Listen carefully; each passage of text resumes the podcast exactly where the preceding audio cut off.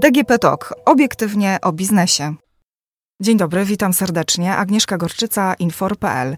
To pierwszy odcinek podcastu z cyklu Moja firma, w którym gośćmi będą eksperci, analitycy ze świata biznesu. A dziś tematem odcinka jest menadżer, a raczej jego praca. Porozmawiamy o tym, jak lider powinien działać w warunkach cyfrowej zmiany.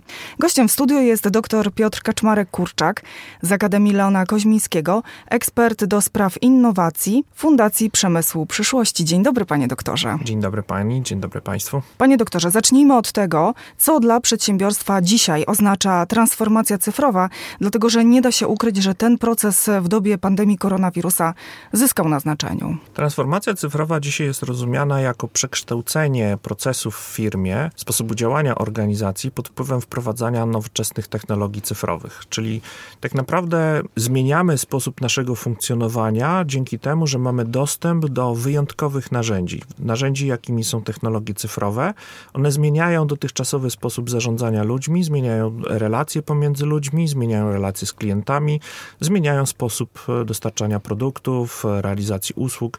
Także jest to taki całościowy proces, który przechodzi przez całą organizację pod wpływem napływających nowych technologii. Ale co zmieniło się w sposobie zarządzania firmą, jeżeli chodzi o tą transformację cyfrową? Dlatego, że do tej pory planowanie długofalowe miało rację bytu, a teraz? Ono wciąż ma, tylko że jest realizowane inaczej. Kiedyś po prostu mieliśmy dostęp do znacznie mniejszej ilości danych i te dane były takie, można by było powiedzieć, poszatkowane. To znaczy mieliśmy dostęp do informacji na przykład o sprzedaży, ale te informacje były takimi informacjami, które napływały nieregularnie i na dodatek dotyczyły przeszłości, więc musieliśmy bazować na pewnych przewidywaniach, które nie zawsze odpowiadały temu, co się dzieje na rynku. W tej chwili mamy dostęp do informacji praktycznie na bieżąco, co oznacza, że możemy tworzyć coś w rodzaju symulacji. Jednym z takich pojęć pojęć używanych w transformacji cyfrowej. Coraz powszechniej jest pojęcie cyfrowego bliźniaka, czyli tworzenie modeli, dzięki którym możemy obserwować w środowisku cyfrowym, jak kształtują się pewne procesy zarówno w samej organizacji, jak i poza nią. Mamy w marketingu pojęcie na przykład klienta, persony sprzedażowej, która jest coraz częściej oparta na realnym pomiarze danych cyfrowych, na przykład tego, jak klienci zachowują się na stronie internetowej czy w sklepie internetowym. Mamy coraz e, silniejsze ruchy związane z obserwacją klientów, na przykład w sklepach takich fizycznych, gdzie na przykład w wózkach klientów w supermarketach są włączone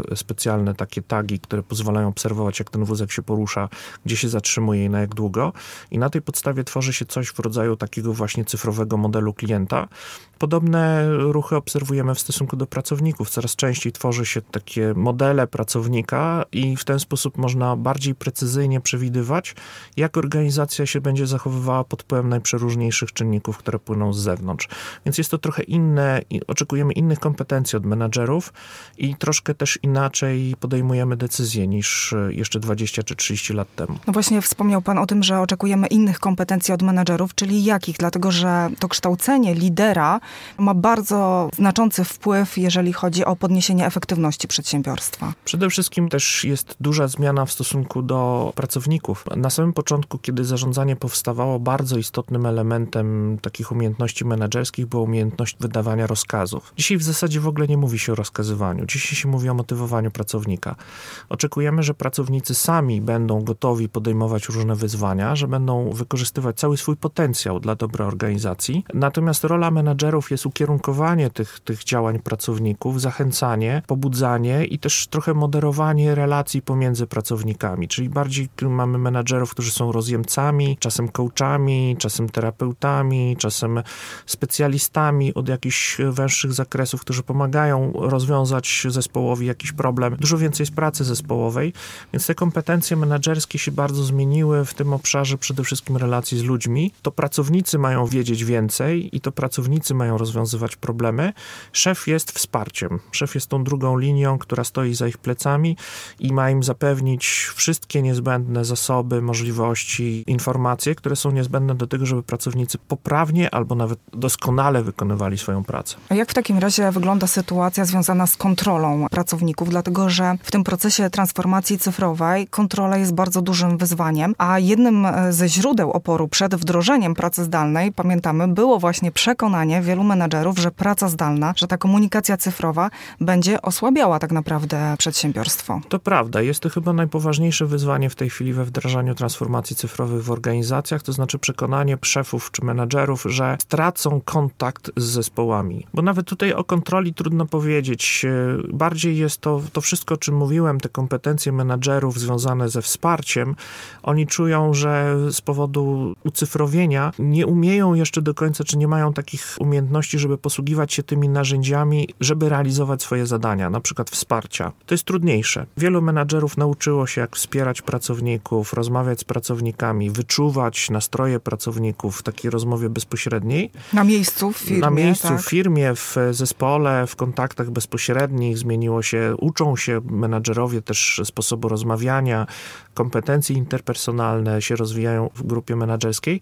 Natomiast teraz przeniesienie tego do środowiska cyfrowego spowodowało takie poczucie obcości. Brak doświadczenia się odzywa. Ale moim zdaniem to się zmieni, bo to jest tylko kwestia czasu. Jak szybko menadżerowie nauczą się realizować swoje zadania w nowym środowisku i za pomocą nowych narzędzi. Obserwujemy nową generację menadżerów, którzy nie mają z tym problemu. To są bardzo młodzi adepci, juniorzy, junior menadżerowie, którzy przyzwyczaili się już do używania na przykład narzędzi z social media, serwisów społecznościowych. Nauczyli się tej trudnej sztuki oddziaływania na innych z pomocą narzędzi cyfrowych i oni sobie zaczynają coraz lepiej dawać radę. Natomiast oczywiście nie wszyscy natychmiast przejdą tę zmianę, więc to wymaga dużego jeszcze wysiłku. No i też brakuje trochę wsparcia ze strony różnego typu firm, takich instytucji szkoleniowych. Na studiach realnie mało się uczy takich rzeczy. Jeszcze, jeszcze. Wątpię, żeby na przykład któryś z moich studentów na studiach uczył się na przykład nagrywania podcastu, prawda, czy, mhm. czy tego typu rzeczy, a to są ważne narzędzia w tej chwili wspierania zespołu, prawda? Panie doktorze, jak pan prognozuje, w jakim czasie ta transformacja, ten proces, kiedy dla nas już ta technologia będzie bliska, bliższa przynajmniej niż w tym momencie. Jak pan prognozuje rozłożenie tego procesu w czasie? Myślę, że nie obejmie to natychmiast wszystkich. Trudno powiedzieć, zawsze będzie jakiś ogon, zawsze będzie jakaś grupa menadżerów, którzy się nie przystosują i nie będą zamierzali się przystosować.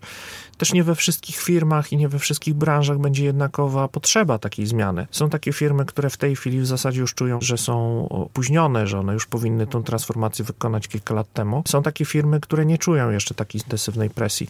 Ja myślę, że taka odczuwalna w naszym codziennej pracy zmiana nastąpi w przeciągu od 3 do 5 lat.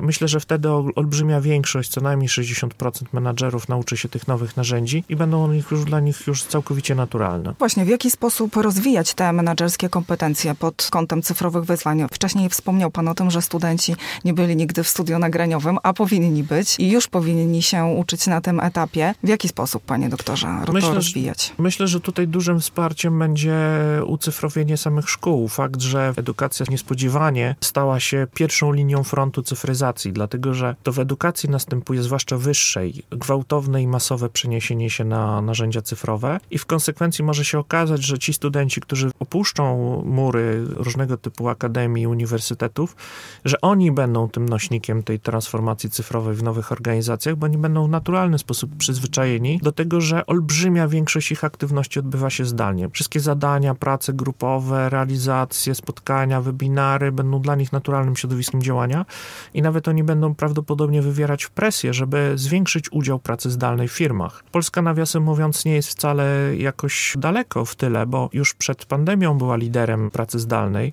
Około 5,5% naszej populacji pracowników pracowała zdalnie. To było powyżej średniej, bo średnia dla Unii wynosiła około 5%. No ale dzisiaj? Ale dzisiaj to jest około 30%. Według różnych obliczeń w Stanach Zjednoczonych to jest około 35%, w, w takich krajach jak Norwegia też 35%. Polska jest mniej więcej na poziomie około 30% pracowników pracujących zdalnie, ale to wynika z tego, jakie mamy dominujące przemysły. U nas dużo jest jednak wciąż takiego przemysłu produkcyjnego i dlatego ten odsetek nie jest wyższy. Ale to, to i tak jest bardzo przyzwoicie. Myślę, że nie mamy się czego wstydzić tutaj. Panie doktorze, na koniec rozmowy podsumujmy w takim razie, kim jest dzisiaj lider transformacji cyfrowej. To jest trudne pytanie, ponieważ wiele instytucji usiłuje sobie odpowiedzieć na to pytanie. Te kompetencje cyfrowe, czy kompetencje lidera transformacji cyfrowej są dopiero opisywane. Najważniejszym zadaniem takiego lidera jest przede wszystkim rozumienie technologii. To jest jeden z najważniejszych jej ograniczeń też, nie tylko jej korzyści, zalet, ale też jej ograniczeń.